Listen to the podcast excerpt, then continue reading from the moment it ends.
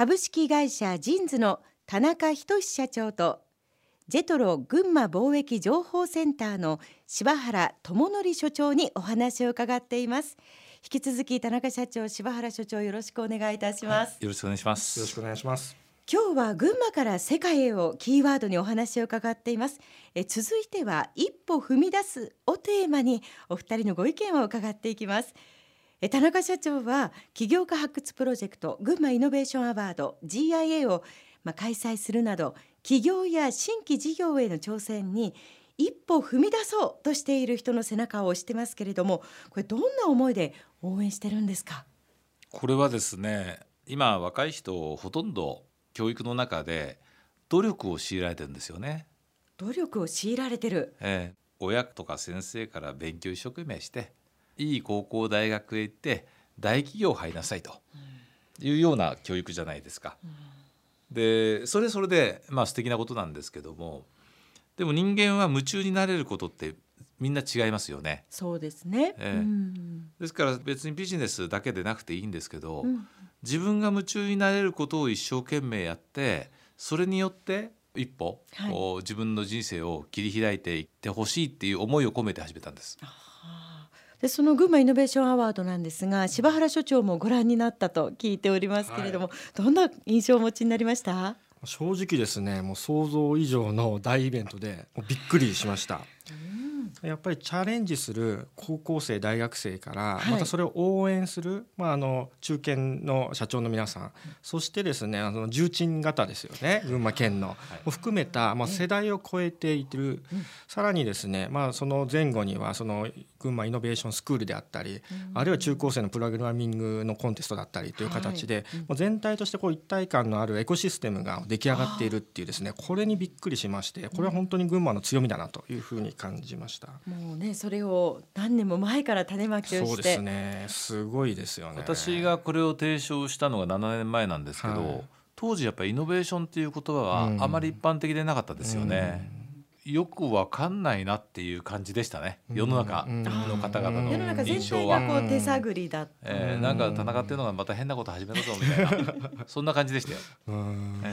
起業って楽しいなとか、選択肢として起業が多分増えましたよね。いや増えました。って今政府がどんどん起業をバックアップしてますよね。そういう時代にだんだんなってきていますね。私参加してあと一つ感じたのは、非常にそのビジネスプラン自体もすごい面白いプランたくさんあったんですけども、その前提としてやっぱりまだその国内市場を前提としたビジネスモデルっていうのがやっぱ多いなっていうふうに感じました。実はもっとそのグローバルに見てですね、もう最初からそのグローバルな市場を視野に入れた形で、作ればですね、もうちょっと大きな絵も描けるし、お金も集まりやすいかもしれないしというふうに感じまして、実は世界の中でもですね、その海外展開っていう意味では先ほどの組織完成の問題もあるので、長い歴史がある企業よりも実はスタートアップ企業って組織完成がないんですよ、ゼロからなんで、実は海外展開一番しやすいんですね。なので最初からグローバル化していくっていうですね、そういった流れになっていて、海外ではいわゆるそのグローバルスタートアップだとか、あるいはボーングローバルみたいな形でこう言われていまして、群馬のですねビジネスプランもぜひその海外っていうですね形を視野に入れていただきたいなと思うし、その部分では我々もですね何かお手伝いできるところあるんではないかなというふうに感じました。そうですね。ジェトロでもイノベーションとかそのスタートアップの支援というのは行っているんですか？そうですね。ジェトロもですね、この4月から新しい中期計画始まるんですけども、そこの部分でですね、一つの柱としてスタートアップ支援とイノベーションというのをですね取り組むことになっています。具体的にはですね、シリコンバレーだけではなくて、世界のですね主要なそのスタートアップ支援のエコシステムがある都市ですね、例えば深センだったり上海だったり、あるいはシンガポール、ベルリン、パリとかですね、あとはドバイとかですね、あとはヘルシンキ、テルアビブ、そういった世界中の10都市にですねグローバルアクセラレーションハブというのをですね作りまして、現地のアクセラレーターとかメンターとですねネットワークを今作っています。でそういった現地のですねハブを使って日本のスタートアップをですね海外にいるときにですね現地のそういった機能とネットワークを使って支援していこうという形になっています。随分広がりがまた、ね、そうですね、そうですね、変わってきますよね。場合によってはですね、うん、現地からアクセラレーターとかメンターを呼んできて、うん、で例えば海外でこうピッチとかですねミートアップのイベントとか、うん、ベンチャーキャピタルへのプレゼンテーションする、うん、まあ、その数ヶ月前から、まあ、ブートキャンプみたいな形で、うん、そのビジネスモデルのブラッシュアップをしたりだとか、はい、あるいは4分間のピッチのこうスクリプトを一緒に作ったりだとか、はい、まあ、そういったもの、あとはその海外とウェブ会議をやりながらそれをこうブラッシュアップしていって、で準備をした上で現地に行ってもらうっていうのですね、まあ、そんなプログラムをスタートしてまして、実はGIA の受賞企業さんでもそれを使って今海外に展開している企業さんもございます。あ、そうですか、はい、お世話になります。ありがとうございます。こちらこそありがとうございます。まあでもいざ海外展開ということになりますと、なかなか一歩踏み出せないというのが実情かもしれないんですが、柴原所長は海外展開を支援している中で、まあ相手の方が不安を感じたりとか躊躇するという場面というのに出くわしたことなどはどうですか、あります？はい、そうですね。やはり中小企業のメリットというのはですね、まあ、社長がある程度こう国内ですと、まあ、即断即決できるというところがメリットだと思うんですけど、まあ、海外となった途端にですね、突然その言葉だったり文化だったり、あるいは先ほどのルール規制ですね、こういったものが違いがあるので、まあ、そこにはまあある意味ノイズが入るので、なかなかこう勘が利かなくなるんですね。まあ、多分こうだと思うけどって自信がないので、やっぱり躊躇してしまうというところはあります。なので、まあ我々の役割としてはですね、まあ、そういったノイズとか、まあ、不安だとかそういったものを一つ一つ特定して、まあ、それを一つ一つこうクリアにしてあげるということですね。まあ、そうすることによるとですね、まあ、社長の方はそこがクリアになると、あ、それならできるじゃんとかですね、あ、それならやってみようとかですね、あ、それは危ないとかですね、まあ、意思決定がスムーズにできるんですね。はい、田中社長いかがですか？やっぱり海外展開という意味では、まあ、海外展開に限らずやっぱり人間っていつもやっぱり不安なんですよね。新しいことを始める、ね、新しいことは特に、はい、ですからそれをこう振り切る、はい、こう、まあ、勇気というか気持ちがやっぱり出るのは、はい、やっぱり最終的にはやりたいかやりたくないか。うん、確かに。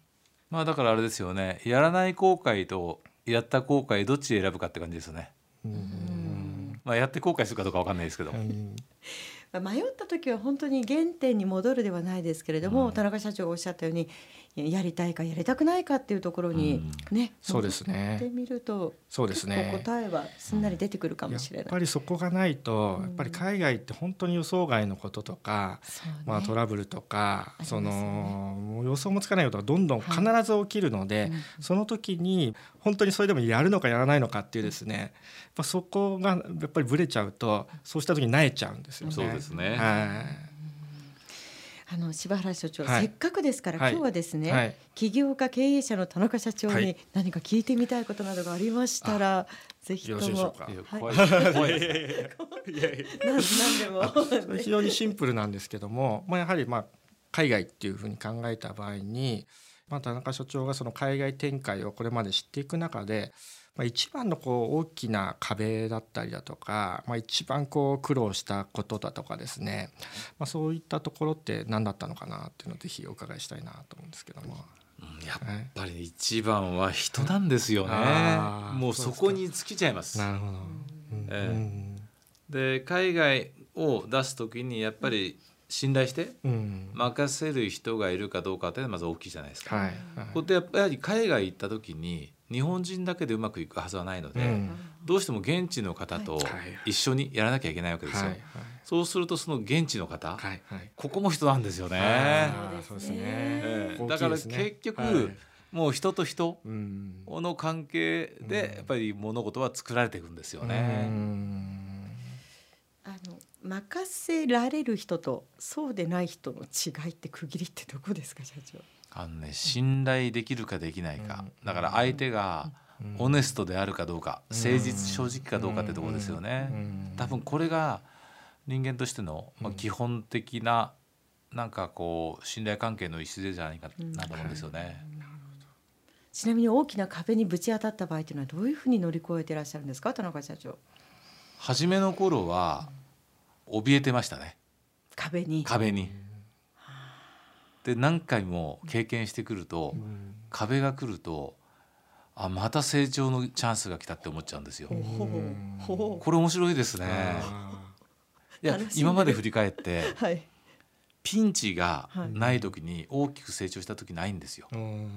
必ずピンチの後に大きい成長があるんですよ。なるほど、ピンチウェルカム。まあでもだんだんそんな なってきちゃうからね。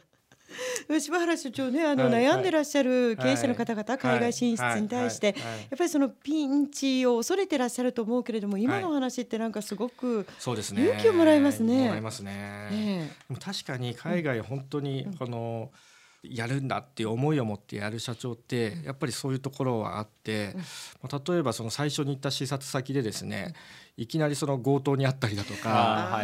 と思って、それで意気消沈してホテルに戻ったら大地震が起きてとか、もう散々で帰ってきて「社長どうでした?」って言ったらですね、そんなその災害とか強盗の全然話なくてですね「いやーそこはチャンスあるよ」ってですねニコニコしながら話していて。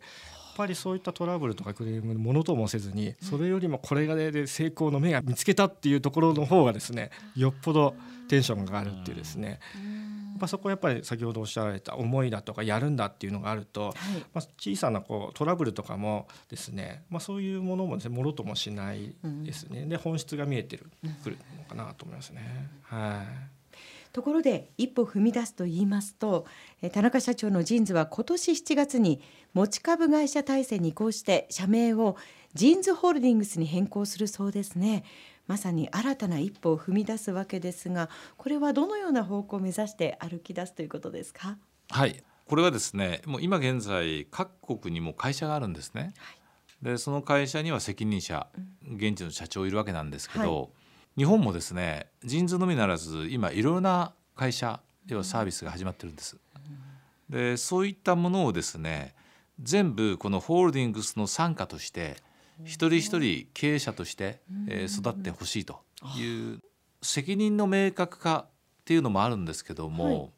やっぱり人を育てるっていうそういう側面もありますね。経営者を育てるというような、はい、そうですか。